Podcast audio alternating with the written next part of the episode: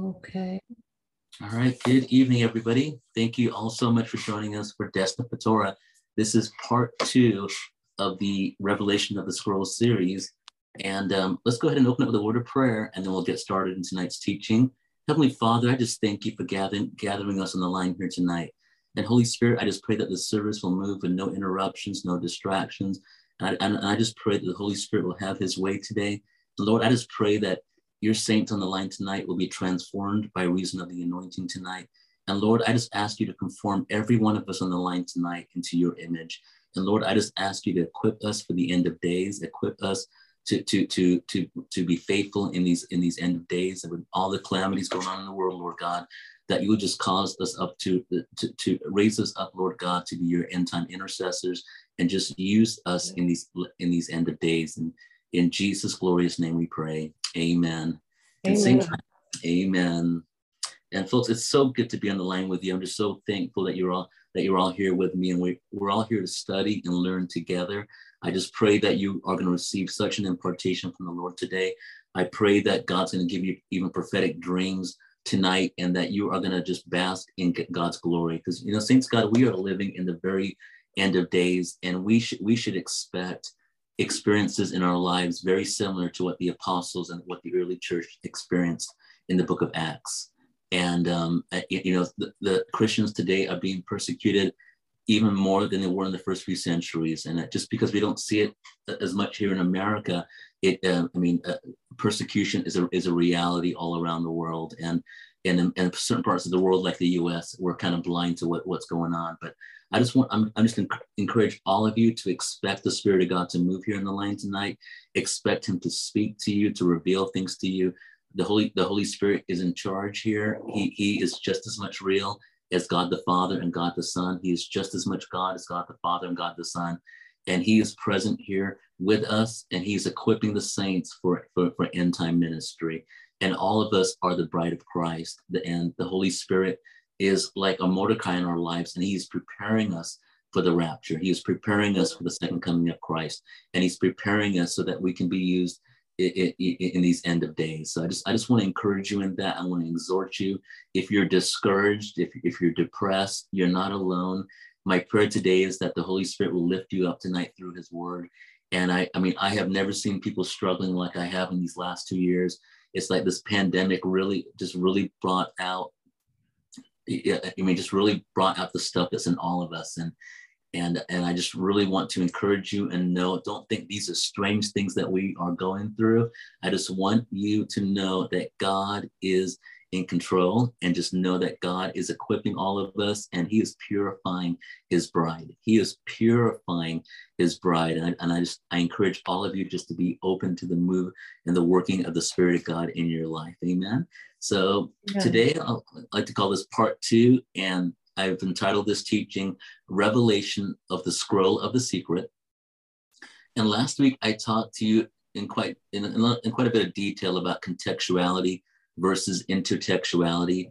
In contextuality just basically means that the previous verse interprets the verse that you're currently reading, and intertextuality means that you use other books of the Bible to interpret what you're currently reading. And I, I, I have been, I've started studying the book of Revelation again. And I just really been seeking the Lord over these last several months on, on, on, on greater understanding of the book of Revelation. And um, next week or next time that we meet, probably in about two weeks, I'll go into, I'll go into greater depth. Uh, but I, I really want to encourage you to, to, to lay aside all that you have learned, all that you think that you know, Isn't this is something that I'm doing as well, and really be open to the Spirit of God giving you fresh manna. Mm. And the book and the book of Revelation, it, it, how got, I mean, God gave him the visions, the, the revelation of revelation in, in, in, in various visions. And often the flow of it is, is like a dream.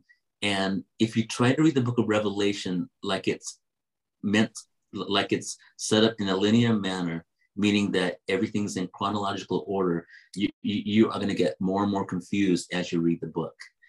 And and so what I what I'm going to attempt to do with the help of the Lord is is is to is to really uh, help you understand the book of Revelation in a different in a different way and not to look at it in a linear manner.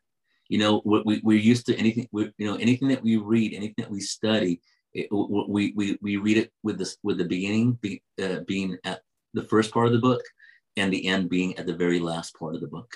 But the Bible is, is not written, written in that manner. So I'm, I'm going to challenge you to think a little differently. I want to encourage you just to be open and and really, uh, you know, and I'm, and I'm not when I'm teaching Revelation, often it will not be thus saith the Lord. And the reason is when it comes to future events, we don't really know what, how it's uh, what it is until all the events have unfolded. For example, Queen Esther prophesied the hanging of 10 Nazi leaders in the Nuremberg trials after World War II. And there's a, there are secret codes embedded in the text of Esther that were not understood by the rabbis until after all these events had completed. And what we're going to find in these end of days is we're not going to understand all the events of Revelation until the prophecies have been fulfilled. Some of the prophecies are, are meant to be fulfilled over and over and over again. You know, many of us are looking for an antichrist, and I, I you know, I've heard so many opinions, and I just for, just for fun, I've, I went out went out on, on YouTube to search for different opinions from different ministers about who the antichrist is, and it's amazing to hear what pe- people say. And, and I, I, really believe that when you do that you're really going to go into error because i don't think i don't think we're not we're not going to know who the antichrist figure is in, until much later. And i and i believe in every generation there will be antichrist figures and the number 666 will give us clues but next week uh, in, in, the next session I, will hope to bring you some light in, in that area but tonight what i want to do is because i want to teach you revelation using the con- uh, using the lens of Queen Esther. And what I want you to picture is taking the book or the scroll of Esther and taking that book and then, then just overlaying it over the book of Revelation. And, and I'm calling it reading the book of Revelation through the lens of Esther. And I, and I, I really believe you're going to get something uh, quite profound here tonight because this is not my word. I really believe this is the, the Lord's message for all of us. And He's speaking to each and every one of you tonight. And let's go ahead and begin as we begin the teaching in Revelation of the Scroll of the Secret. Let's go to Esther chapter 1, verse 1. And I'll be using the, the RSV version tonight, but you know, feel free to use whatever version of the Bible you're comfortable with. And it re- and just to give you a little bit of context, um, the name of the king, the king of the Persian Empire, in Greek, his name is called Ahasuerus. In Hebrew, his name is called Ahashveros. And I'm going to ask someone if they can just type it on, on the, in the chat on, so that everyone else can benefit from it. The name Ahashveros is spelled A C H A S H V E R O S H. Ahashveros. A C H A S H V E R O S H. And the reason why I spell it, because I, I believe you will benefit from uh, from understanding his name within the Hebrew concept. So let's go ahead and read Esther chapter 1, verse 1. In the days of Ahasuerus, the Ahasuerus who reigned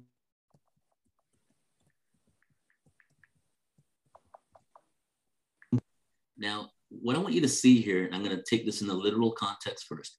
Ahasuerus was the ruler of the Persian Empire. He ruled over 127 provinces, and you know, basically, he ruled over the uh, over much of the of the known world. And the, if you look at the name Ahasuerus, it's, it's broken into a couple parts. And one part of his name is Acharis, Acharis. And in his name, in that portion of his name, the first part of his name, it means the end. Then if you take the end of if you take the in his name, the last four letters of his name, the Rosh, the word Rosh is a Hebrew word meaning the beginning, the beginning.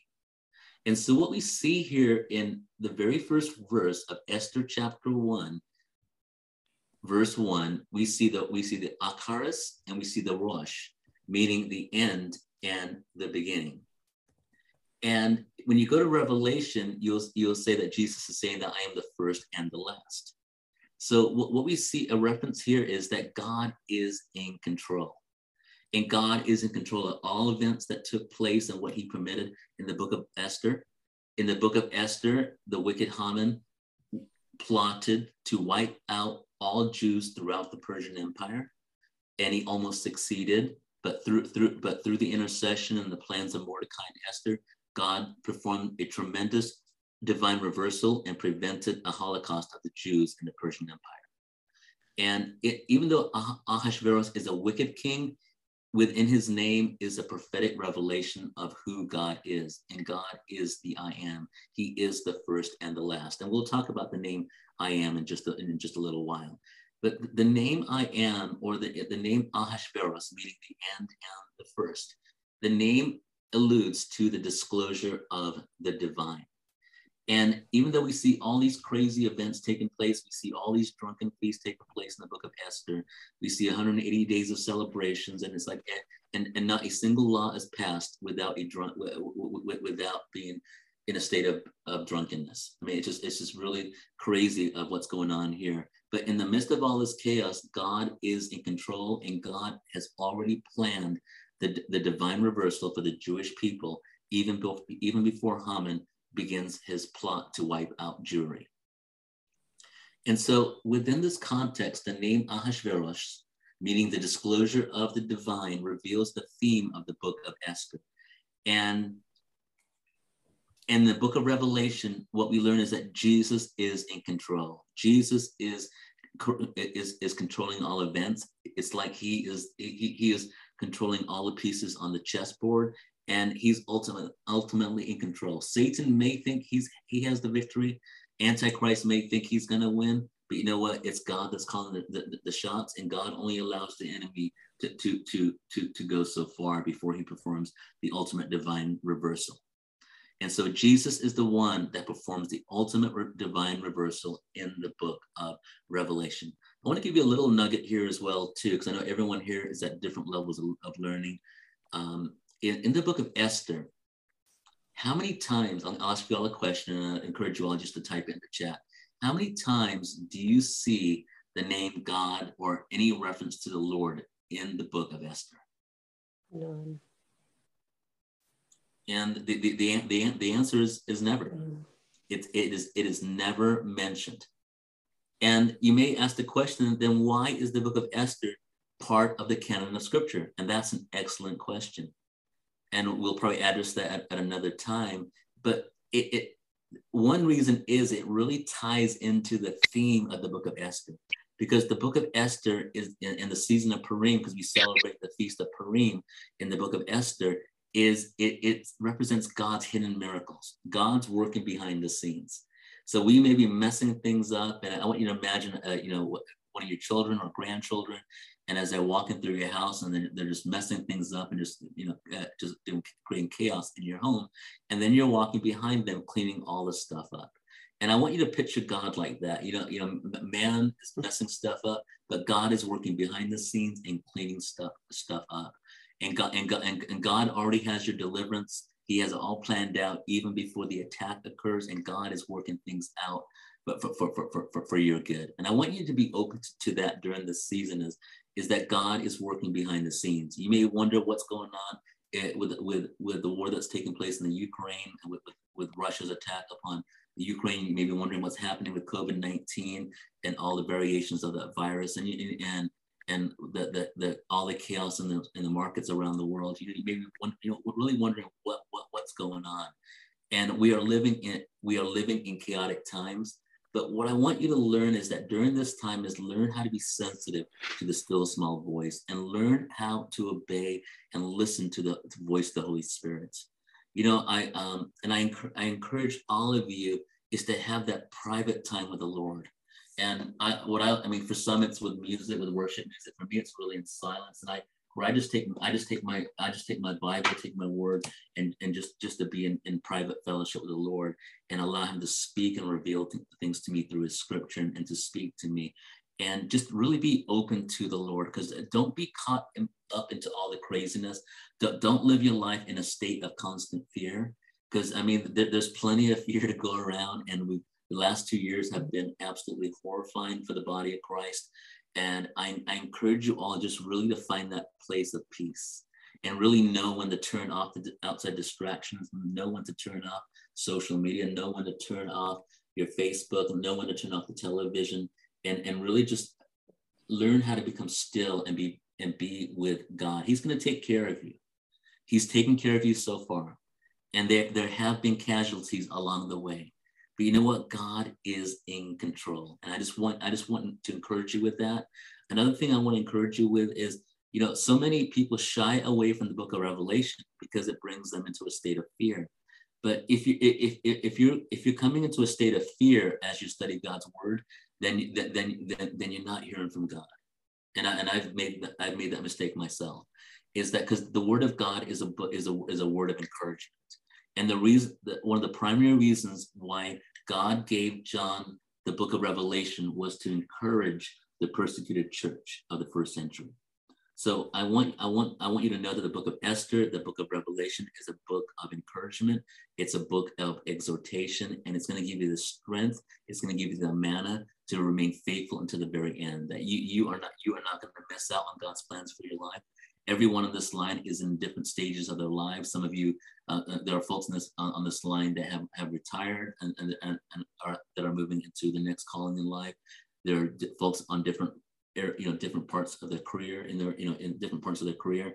And uh, some on this line are students, but every one of you is in a different stage in life. And I just want you to be open to what the Spirit of God wants to do for you in this now moment. And He's, he's going to speak to you. He's going to speak to you clearly, and He's going to give you direction. And as the name Ahasuerus alludes to, is the disclosure of the divine. I want you to be open to the disclosure of God's will for your life during these days. Amen. And again, Jesus is the one that's going to perform the ultimate divine reversal in your life. First John chapter 3, verse 8 reads, He who commits sin is of the devil. For the devil has sinned from the beginning. The reason the Son of God was, uh, the reason the Son of God appeared was to destroy the works of the devil.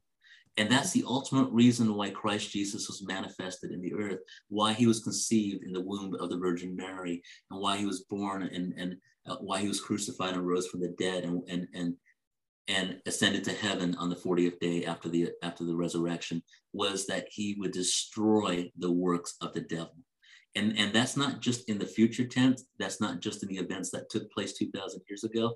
That's exactly what he is doing in our lives on, on, on a day-to-day basis that jesus is destroying the works of the devil. Every time somebody is healed that's a destruction of the work of the devil. Mm.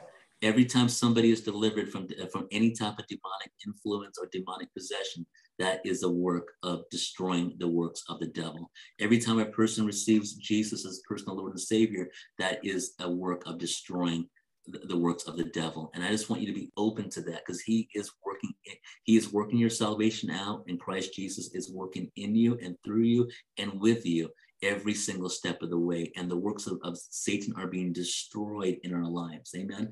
You, you know, we will not stop sinning in, until we, we, we put on new incorruptible bodies. But while we're on this, while we're in these bodies, we're going to struggle with sin. But every single day, bring your bring your thoughts in, into subjection to the Holy Spirit. Ask the Holy Spirit to, to, to help you to live a pure life, to keep your eyes pure, to stay away from things that don't please Him, to not, not look at things on television or social media, or or or, or watch anything on on, on tele, to watch anything that, that that's going to bring impurity in, into, into your soul and, and just allow the Holy Spirit to destroy the works of the devil in your life. Because we, we live we live in a day where uh, sometimes I cannot tell the difference between the church and and, and corporate America yeah. because there's there's so much compromise in both places. And the church should not be that way. We should be we should be the pure, blood washed bride of Christ, and we don't and we don't compromise in, in, in areas of sin and I, and I just want to encourage you to, to not to not let Hollywood set your standard for living, but let God's word set the standard for your life. And you know, and for, for with the example of adultery, adultery is not just a physical act.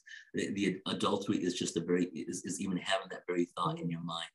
And so we want our thoughts to be in subjection to the Holy Spirit. Amen. You know, even though man only sees our outward uh, appearance, God sees our hearts. He sees everything. So I just pray that this word, and I'm speaking to myself as well, that this word will transform every single part of our beings. And, and don't get under condemnation. The Holy Spirit is here to help us and just allow him to lead you into all truth. for those, for, you know, for, for some that struggle with different habitual sins, um, you know, so some even struggle with, with alcoholism and, and, and, and, and different, different things. Some, sometimes our addiction is because of, of past hurts and we need to allow the holy spirit to deal with our stuff to deal with our rejection to deal with with, with, the, uh, with our painful hurts and allow him to bring healing because once once the once you allow the holy spirit to bring healing at the root the, the outward manifesta- uh, manifestation will just go away. Those sins will just stop being an issue in your life because you've allowed the Holy Spirit to deal with the very root. And as we pray tonight, we're going to pray that God's going to break off anything in, in our lives that is not pleasing to Him and that He will just really perform a work of inner healing in our lives tonight. So, the first name that I shared with you was the name Ahasuerus, which means the end and the first, and it, re- and it represents the disclosure of the divine. The next thing I want to talk about is the name Haman. Now, Haman is is the villain in, in the uh, you know I'll, I'll, just make it very simple right now. He's the villain in the book of Esther, but it, it, he's much more than that. I mean, Haman uh, is is is basically the Adolf Hitler of his day. I mean, uh, uh with a, wickedness that I don't think any one of us can even begin to compre- comprehend the level of, of, his hatred, of his wickedness, and and his and and his lust for power, and his his lust for vainglory, and, and, and the ultimate plan to destroy millions and millions of Jews throughout the largest empire on the earth of that time, which was the Persian Empire. So let's look at the name Haman. And then where do we see the name Haman in the Bible, uh, specifically in the Torah? In the Torah, referencing the first five books of the Bible, where do we first see Haman in the Torah? And it's actually found in the Garden of Eden. Do you all remember that after Adam and Eve partook of the forbidden fruit, we don't know what that fruit was.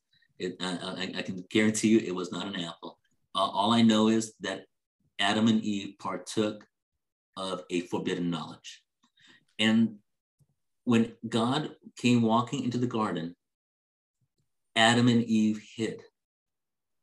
And God asked Adam and Eve, Did you eat from the tree which you were expressly commanded not to eat?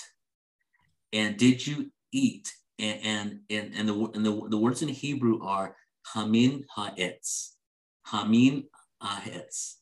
Look at the first part of those Hebrew uh, words. Hamin ha'etz is the word hamin. And the word hamin has the same consonants as the name Haman. See, in Hebrew, we don't have letters that are that are vowels. The, the, the vowels are made through different uh, different markings. But uh, but uh, the consonants of Haman are the very same consonants that are used when God asked Adam and Eve, Did you eat from the tree from which you were commanded not to eat from? So Hamin, Ha'etz sounds like Ham. And what I want to bring out here is we see doubt. And Haman is it, it represents the, the epitome of evil, represents evil, and evil entered into the world after Adam and Eve partook of that forbidden fruit. And Haman is, is the epitome of, of evil and how he introduced it, the evil that he plotted against the Jewish people was absolutely something that is unimaginable. So, so, so we, so, so we, we see Ahasuerus, disclosure of the divine. We see Haman, which we learn about in the in the phrase "Did you eat from the tree?" And now the next name I want you to see is the name Mordecai, and Mordecai was the cousin the elderly cousin of Esther who, ra- who raised her. Because because uh, because Esther was an orphan and Mordecai ra- ra- raised her as his own daughter. Now, God used Mordecai to orchestrate the deliverance of the Jewish people from Haman's plot to annihilate the, Jew- to annihilate the Jews. God also used Mordecai to rebuke Esther when, when Esther was really beginning to doubt whether she should go before the king or not. And so Mordecai's name is found in the book of Exodus. So in Exodus chapter 30, verse 23, chapter 30, verse 23, take the finest spices of liquid myrrh, 500 shekels, and of sweet smelling cinnamon, half as much. That is 250, and of aromatic cane, 250. Now, if you look at the very first part of this verse, it says the pure myrrh. Take the finest spices of liquid myrrh. In another translation, it says pure myrrh. Now, that pure myrrh, if we take those words in, and translate them into the Aramaic language, it, it's, it reads the word uh, mara dakia, mara dakia. And if you take the consonants, again, I'm just, I'm dropping the vowels like we did with Haman, and we take the, the letters, uh, the, the consonants of mara dakia, the consonants spell the word Mordecai. So the question I asked you is where do we find the name Mordecai in the Torah? And we find his name in Exodus 30, verse 23, in, in the words liquid myrrh, in Aramaic, Mara Dakia. The consonants are the name Mordecai. So we, we find Mordecai in the in, in the pure myrrh. And, and that pure myrrh re- really represents the purity that Mordecai had. And Mordecai's destiny is likened to one of the principal spices in the priestly anointing oil that is known, as myrrh. And it's no surprise that when Jesus was, was, was presented with gifts by the wise men, that one of the gifts he, he was presented with as a, as, as a babe was, was the gift of myrrh. And that's what God is doing with his bride in these end of days. He's making you like pure myrrh. He's making you like a, a, a principal spice. And, and he is he is anointing you he's equipping you he's refining you so that he can use you to the level that he wants to use you at and if you're with me so far please say amen. Amen. Yeah. excellent. Now let's talk about ahasuerus and haman for a second. And let's look at esther chapter 3 verses 8 through 11 and it reads Then Haman said to King Ahasuerus, There is a certain people scattered abroad and dispersed among the peoples in all the provinces of your kingdom, that their laws are different from those of every other people, and they do not keep the king's laws, so that it is not for the king's profit to tolerate them. If it please the king, let it be decreed that they be destroyed, and I will pay 10,000 talents of silver into the king, into the hands of those who had the charge of the king's business. And so the king agreed with it and, and, and agreed to Haman's plot to annihilate the Jews throughout the Persian Empire. But what I want you to see here is Ahasuerus, in, in a sense, represents Satan. And, and, or I should say, he represents, I would say he represents the beast. And uh, Ahasuerus is given power to Haman to destroy the Jews. And Haman is really represents the Antichrist. So when you look through the book of Revelation and you, and you read about the Antichrist, and, and I mean, you read about the Antichrist, you read about the beast, what we see here is very similar to Ahasuerus with his signet ring is given power to Haman to wipe out the Jews throughout the Persian Empire. And in the book of Revelation, we see the beast who's given power to, to Antichrist, the man Antichrist, to, to, to, to bring to wreak havoc on, on the world and to do war against the saints of God. And you, you can see something similar in Luke chapter 22, verses 3 to, to 6. And, and this is right before Judas betrayed Jesus. And it reads Then Satan entered into Judas called Iscariot, who was of the number of the 12. He went away and conferred with the chief priest and officers how he might betray him to them. And you see how Satan entered into Judas. It's, it's just like, and, and, and Judas almost as a type of antichrist figure in the ministry of Jesus. And he was, he was the one that, that sold Jesus to, to the Jews, I mean, to, to, to the Jewish leaders and the Romans for 30 pieces of silver. Now let's go to the book of Revelation, chapter 13, verses 1, 3, and 5. And the beast that we see here, it reads, And I saw a beast rising out of the sea with 10 horns and seven heads, with 10 diadems upon its horns and a blasphemous name upon its heads. Then verse 3, it says, And its head, one of its heads seemed to have a mortal wound. Now, when you read this text, I don't want you to take everything literally. I don't want you to start sketching a picture of some ugly beast with 10 horns and, and seven heads, because you can do that, but you, you, you're, I don't think you, you I don't think you'll get the symbolism if you, if you do that. And you see a beast rising. Well, I want to say that that beast represents the spirit of Antichrist, and, and that beast is given power to those horns. And, the, and each of those horns represent different kingdoms. And, and when you look at the book of Daniel, and we're gonna we're gonna compare Daniel and Revelation in, in one of our next in one of our next two meetings, and and, and you, you you keep seeing beast, you see the ram, you see the goat, you, you, see all these beasts, and these beasts represent principalities. They not only represent powers in the earth with kings and, uh, on the earth, they they all they also represent king. Uh, they also represent warring in the heaven and and, and you see you, you see things happening in, in, in the heavens. When you read through the book of Daniel, what do you see? You you you, you see the angel Michael coming to Daniel to give him wisdom and understanding of his prophetic visions.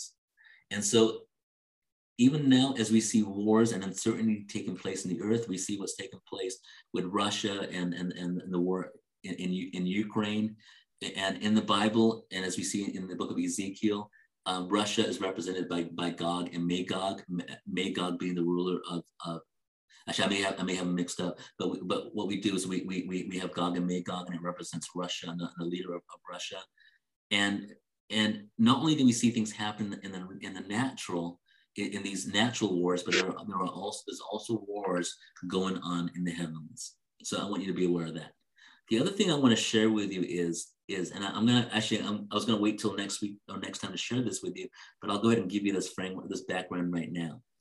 If, if uh, when we when we study the book of Daniel, we'll see that King Nebuchadnezzar had a dream of this great statue, and the head was a head of gold, and it goes on to describe the different parts of the statue. And the interpretation of his dream is the, the, the, the head represents, the head of gold represents the kingdom of Babylon. Babylon was the first kingdom that took Israel into captivity, basically destroyed the, destroyed the temple in Jerusalem and took all the inhabitants mm. of Judah and, and Benjamin into captivity, the southern kingdom. And then what do we see after? And, and then the, the, next kingdom that took over was the Medes and the Persians. And then the third kingdom was Alexander the Great. We had the Grecian Empire. Then after the Greek Empire, um, it's, it still continues with the Greeks. And Alexander the Great's four leading generals split the kingdom into four parts, and each one ruled a different part of the Greek Empire. And then after that empire, then, then came the Romans. And, and then we, we've been, then we, became, uh, you know, we had the Roman power in control. And Jesus was born in, in Bethlehem during the time of the Roman rule. Now, the rabbis teach us that the Roman exile has not ended. They're saying that the, the Roman exile will not end until Messiah comes. Now, we as Christians, of course, believe that Christ already came 2,000 years ago and he's going to return a second time. And the Jews teach us that when Messiah comes, he will bring an end to the Roman rule. And I, and I, and I completely believe that. So, this Roman exile, because the Roman exile is the fourth and final exile of the Jewish people, this exile will end when Christ Jesus returns. And in the book of Daniel, we, we see in great detail, we learn about the we learn about the Babylonian exile. We learn about the, the exile of the Medes and Persians. We learn about the exile of the, the, the Greeks. And you can read more detail about that exile in, in, in, in the writings of the Maccabees. And then the fourth exile is the Roman exile. I believe that the Roman exile is described in great detail in the book of Revelation. Whereas the third exile is described in detail in the book of Esther. And um, so, and so I, I, and the reason why I bring this out, it really helps you to understand the context of each of the books in the Bible. And I just encourage you, as you read the books of prophecy, you know, as you read, you know, if you're reading Zechariah, you're reading Ezekiel, whatever, whatever book you're reading in, uh, of the Nevi'im, the books of prophets, that that you you you you, you research the question, within which exile does this apply? And it will and it will really help you in, in bring a framework, a context to the books that you're reading. And John the Beloved is writing in, in within the framework of the Roman exile. Jesus lived his, he was born um, he, he lived his life within Roman exile. And, the, and, and even though there is not a Roman Empire today, we, we are still under the systems and, and uh, of, of the Roman Empire. And, and so and that will that will come to an end when Messiah when Messiah comes. And we'll talk about this in more detail later. I just want to share this with you just to maybe whet your appetite and to let you know of things that are, are coming. I, I pray that I'm not stumbling any of you. I pray that I'm not confusing you. I'm just praying that the Holy Spirit just open you to, to, to, to receive this type of impartation tonight. And in Second Thessalonians chapter 2, verses 1 through 4, now concerning the coming of our Lord Jesus Christ and our assembling to meet him, we beg you, brethren, not to be quickly shaken in mind or excited, either by word or by spirit or by letter, purporting to be from us, to the effect that the day of the Lord has come. Let no one deceive you in any way, for that day will not come unless the rebellion come first. The man of lawlessness is revealed, the son of perdition, who opposes and exalts himself against every so called God or object of worship so that he takes his seat in the temple of God, proclaiming himself to be God. Now, some interpret this scripture to mean that Antichrist himself is going to enter into the temple in Jerusalem and proclaim himself to be God. And, and that could happen. Is it going to happen? I, I, I, I, don't, I don't know. But one thing I, I do know about biblical prophecy is, is that it, it, it fulfills itself over and over and over again. And if, if, if a text is not to be fulfilled over and over again, then it would not be written in God's word. So, for example, back to the story of the Maccabees going back to 175 BC and in those in the subsequent years, what did Antiochus IV do? He, he, he desecrated the temple in Jerusalem. And he, he, he placed a pig uh, on, on, the, on the Holy of Holies and he sacrificed a pig, the most unkosher, the most unholy creature in the Jewish faith. And he sacrificed that creature, a pig, to their idol Zeus. It was the most wicked thing to do, and Antiochus IV desecrated the holiest place on the entire planet. And Antiochus IV was a type of Antichrist during the days of the Maccabean revolt. And, and, and this happened under the under the reign of the Greeks. How about in under the Roman rule? Well, let's let's let's go back to the you know 1920s to the 1940s. Let's look at Adolf Hitler. Hitler was a type of antichrist in the 20th century. I mean, an evil that none of us can even begin to comprehend. An anti-Semitism, just a hatred for everything godly. I mean, the hatred of morality, and a person that com- completely killed people's conscience to where they would not even be affected b- b- by such a depraved treatment of any human being. And I, I, I, I would call Hitler an, an, type of antichrist. So we are seeing many people throughout the generations that that can that could that really could fit the blueprint of antichrist. And what really blows me away is that how, how people accepted him and how Hitler was able to, to bring about a united Germany and, and, and much of the world that he conquered to turn against the Jewish people. I mean, it's and it's and it's and we're we're seeing the same type of anti-Semitism, uh, Semitism rising up in our days. I mean, I, I could never imagine that this could happen in the 21st century, but it, it is happening again, and we're we're seeing history repeat itself, and and and the, the, the hatred is something that I cannot even. I mean, I pray that I'll never be able to understand it. I mean, it's just it's the it's it's from the pit of hell, and and and and look at. I mean, look at what's taking place in the earth today. It's like there's such there's such an acceptance of evil. We call it evil good. You know, even as I was growing up, even as a teenager, there was things on television that I, I considered to be dis, despicable. But you know what? In today's television, that would be considered less than a rated G rating. Because because what we see today is absolutely despicable. And, and, and I mean, it's just, it's absolutely gross on, on, on what's being accepted.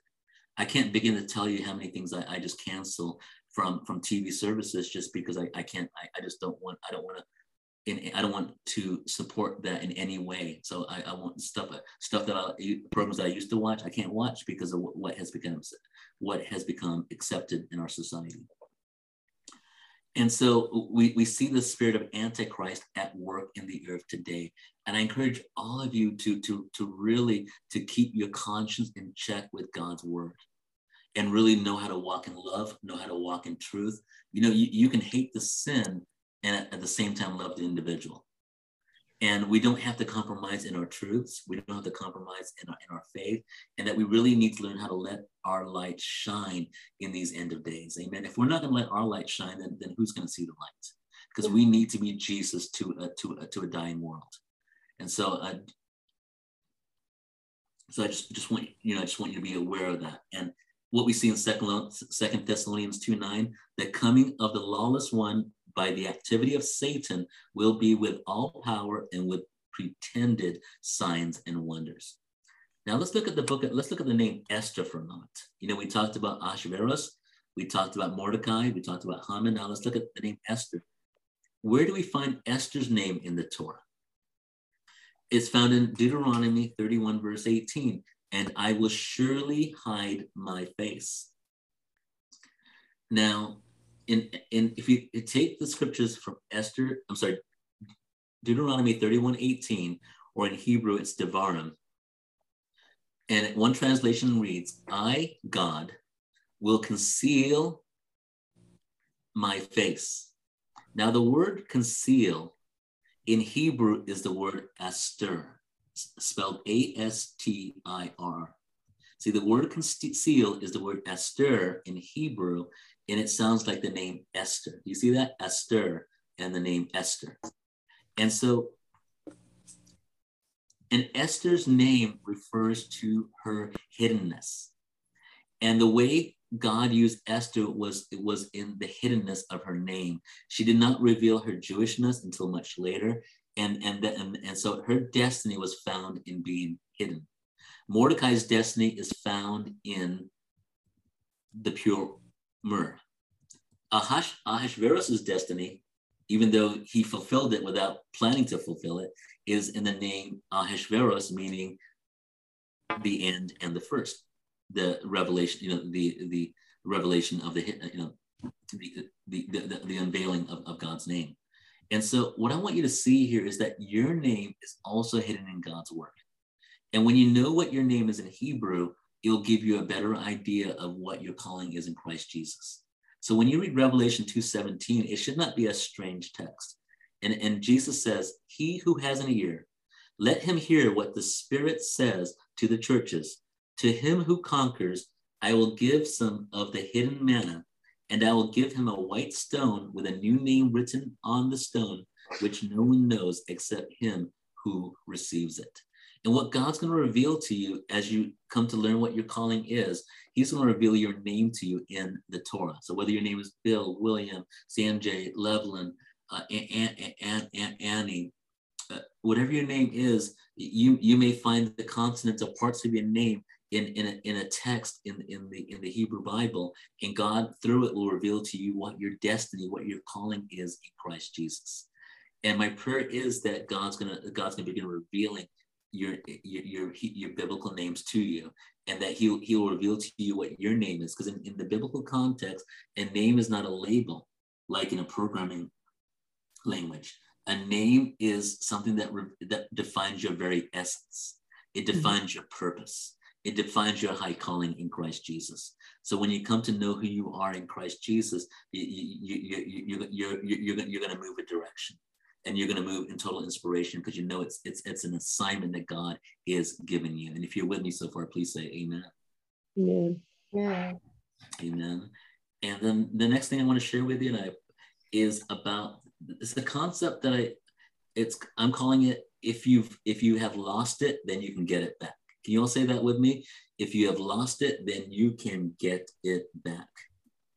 Yeah. If you have lost it, you can get, you can it, get back. it back. Excellent. So I want you to think about times in your life or just just in your bloodline. You know, there may have been a grandparent, a great grandparent, or, or, or whoever that, that may have obtained a tremendous wealth, tremendous status, but then something happened along the way that everything was lost. Maybe the finances were lost. Maybe the callings were lost. Maybe the success was lost. You know, and and the concept I want to share with you: if you've lost it, you can get it back. And, and let's talk about this from the context of Esther. See, Esther was called to be royalty. Esther in Esther's bloodline was royalty. And her bloodline goes all the way back to King Saul. So she was of the royal bloodline of King Saul, of the tribe of Benjamin. And King Saul was the very first king of Israel. But because of Saul's disobedience, he lost it, as we shared a couple weeks ago. But God used Esther to regain that royalty, to regain that authority. And in Esther chapter 2, verse 5, it says there was a there was a Jew in Susa, the capital, whose name was Mordecai, the son of Yair, the son of Shimei, son of Kish, a Benjamite. And as we shared last time, what's missing here? Well, the name of Saul is missing. It's, it's like in the lineage, it says the son of it says it says the son of Kish. So we see Kish, but but we don't we don't see Kish's son, who was Saul. And what we learn is that because of Saul's disobedience, it, it was as if God erased his blood, erased him out of history. I mean, he lost the royalty. And then in Esther 2 7, Esther has to live those consequences. And it says here, he brought up Hadassah, that is Esther, the daughter of his uncle, for she had neither father nor mother. Now let's pause here for a second. Yeah, we know she's an orphan. And we see that because by the fact she was raised by her cousin Mordecai. But there's more to it here. She had neither father, she had neither father nor mother, meaning that she had lost her royalty. She had lost her royal, uh, uh, her royalty standing. And as we see in Esther 2 5, two verses earlier, King Saul is not mentioned because King Saul is erased out of history because of his disobedience. And as a result, Esther is an orphan not just because she has no mommy and daddy. She's an orphan because she lost her de- she lost her legacy. Of, it was it was of no fault of her own. But guess what happened? She lost it, but just but just because she lost it does does not mean she cannot get it back. She gets it, she gets it all back and more. Mm-hmm. And if you go to Esther chapter 5, verse 1, it says, On the third day, Esther put on her royal robes and stood stood in the inner court of the king's palace. And what we see here is that Esther put on royalty. Esther put on the garments of God's glory. And what I want you to see here is Esther at this point is no longer an orphan. She has regained the royalty, that royal standing, that calling to, to, to, to, to be a kingdom of kings and priests to God. What Saul had lost, Esther had regained through her obedience. See, King Saul lost it through two acts of deliberate disobedience against God. Esther regained it through her obedience. And this, what we see here is a divine reversal. She does the exact opposite of what her ancestor King Saul did. King Saul was disobedient. Well, Esther does the very opposite. She is obedient to God's command. And through her obedience, through her, her humility, she regained her position. And, and she's no longer an orphan because what's even greater than having a mother and a father is having your high calling in God. And she regained that royal status. See, it wasn't enough that she was queen over the Persian Empire. That was really secondary. What was really significant is that now she has regained that authority as a queen over the Jewish people because she has regained the royal status that her ancestor King Saul lost. Does that make sense to everybody? Yes. Excellent. Yeah. Now, how, how do we apply this to our lives today? Well, the answer is found in Revelation chapter 1, verses 5 and 6. And here's Jesus, who's a type of Mordecai in our lives. And from Jesus Christ, the faithful witness, the firstborn of the dead, and the ruler of the kings on earth, to him who loves us and has freed us from our sins by his blood, and made us a kingdom, priest to his God and Father.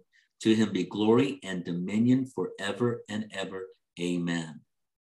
Mm-hmm. And see, what I want you to see here is that you are a kingdom of priests to God. And and and and God is is raising us up to be to be for the Father's glory. And you don't have to wait till after the rapture uh, or wait till after the second coming to rise up to, to, to be a kingdom of kings and priests. You are called to be a nation, a people of kings and priests to God right now. And, and that means that you walk in your high calling in Christ Jesus. And you and you put on those pure garments. That pure those pure garments are, are um, is not about physical clothing. It's more so it's about our character. That our character lines up with our walk with God. Amen. Amen. And remember, I said that this this the whole this whole portion of this teaching here is if you've lost it, you can get it back. Well, look at Revelation chapter 3, verse 2, where, where Jesus says, Awake and strengthen what remains and is on the point of death, for I have not found your works perfect in the sight of my God. And so that in what we see here is the church has this church, this, this fellowship of, of believers has lost their royalty, they have lost their position. And then Jesus says in Revelation 21, verses 2 and 3, I saw the holy city, the new Jerusalem, coming down out of heaven from God, prepared as a bride adorned for her husband. And I heard a loud voice from the throne saying, Behold, the dwelling of God is with men. He will dwell with them, and they shall be his people, and God himself will be with them. And what I want you to see here is that, that here the church has put on royalty and and and, and as you as you purify through the fiery testings of life and and as you submit to jesus rebuke and you allow him to bring you into correction and, and you allow jesus to point out the areas in your life that are not pleasing to him and and, and you and you walk in humility you accept what he says with with with some with, you know with, with you, you accept what he tells you and you and you turn around from that sin you repent excuse me and, and, and, and you do what he's called you to do. And, and, and that's how you put on royalty. And Esther put on Mordecai.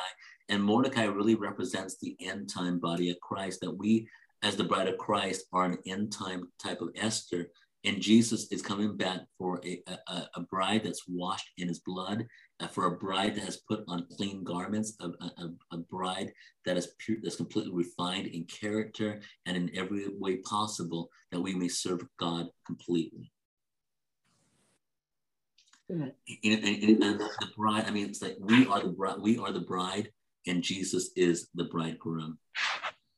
And then Romans 12, 1 says, I, I appeal to you, therefore, brethren, by the mercies of God, to present your bodies as a living sacrifice, holy and acceptable to God, which is your spiritual worship. In the King James, it says, your reasonable service. And I encourage you to, to offer him your bodies as a living sacrifice. Just as in the old in the in the in the um, Hebrew scriptures where we had animal sacrifice in the New Testament, we don't have that because Jesus is the spotless Lamb of God who was offered up for our sins. But in our daily lives, we offer ourselves as a living sacrifice to God. Amen. That is our that is our reasonable service. That is our spiritual worship. And we just offer and we want to be a wholly acceptable sacrifice to God.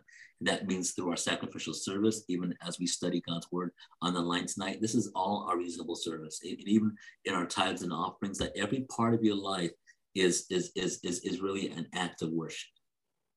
And in 1 Corinthians 3 16 and 17, do you not know that you're that you are God's temple and God's spirit dwells in you? If anyone destroys God's temple, God will destroy him for God's temple is holy and that temple you are. See, that's what I want all of you to know is that you are God's temple. And and and and the and the and, the more pure that you make your physical tabernacle, the more God's going to use you in the end of days, and, and, and more, more God's going to reveal end time events to you. See, God does not do anything without revealing his secrets to his servants, the prophets. And I believe every one of you is called to be a prophet or a prophetess to God, and he's going to speak to you. So when you, you start seeing things happening with the invasion in the Ukraine, you, you see the announcement of a new COVID 19 variant, it shouldn't be a surprise to you because many of these things God will reveal to you beforehand. And, and just really allow God to speak to you and show you how to prepare for the, for the calamities that are yet to come upon the earth. And just the book of Revelation shows us, you know, even through all the plagues and all the events that take place, instead of repentance taking place, people become harder and harder and harder. And we saw similar behavior by Pharaoh um, through all the, through all the plagues. or the wonders that God brought, wrought upon Egypt, in, in, instead of humbling himself, Pharaoh hardened his heart. And for the, so through the 10 plagues, he just became harder and harder. And we're seeing this happening in the earth today is that we, we don't we don't see a whole lot of repentance. And and and it's like once one calamity is over, shortly afterward, we, we, we forget about it and get on with our lives. And we don't really learn from what took place.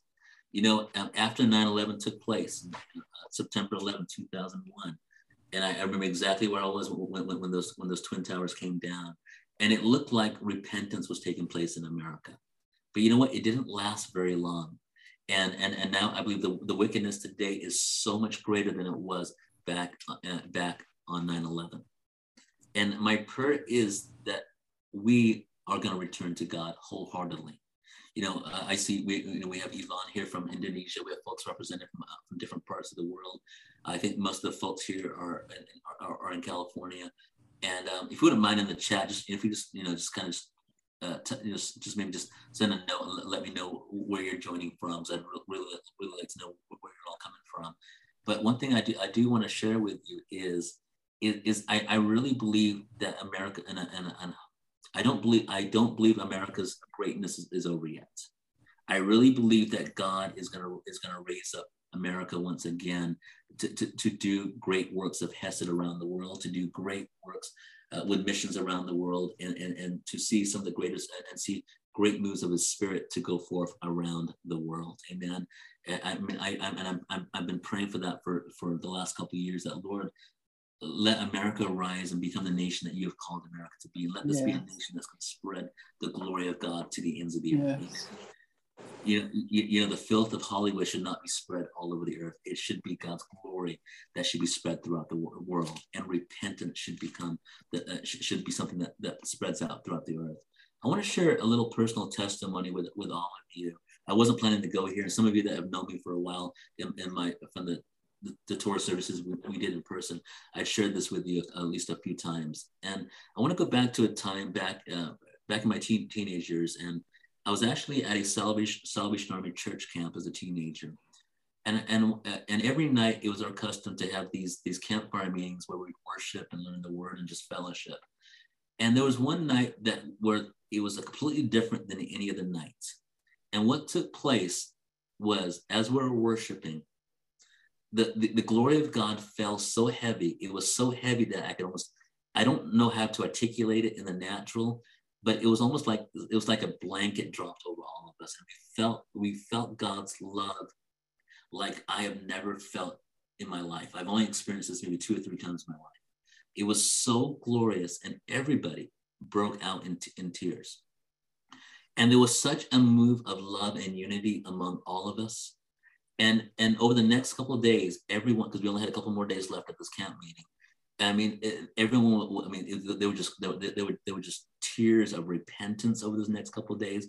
Um, every, everyone was confessing their faults to one one another, and there was such a move of unity among all of us. And, and most of us there were just like 12, 13, um, you know, uh, uh 12 years old to maybe 18, and, and and I just remember that move of the Spirit of God at that camp. It was like it was total. It was a total move of the Holy Spirit. And I remember the last day. I did not want to leave that camp. I did not want to return home. The glory was so strong, and and there was such a move, and there was such a revival that took place among among this entire camp.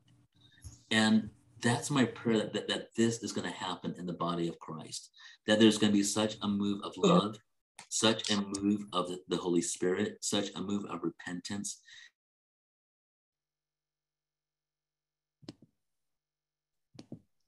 Can't hear you, Pastor Sanjay. Okay, I, thank you for telling me. Can you hear me now? Yes. Excellent. Thank you so much. Yeah, I just saw a, me- a message pop up saying I was muted. Um, do you know how long I was out?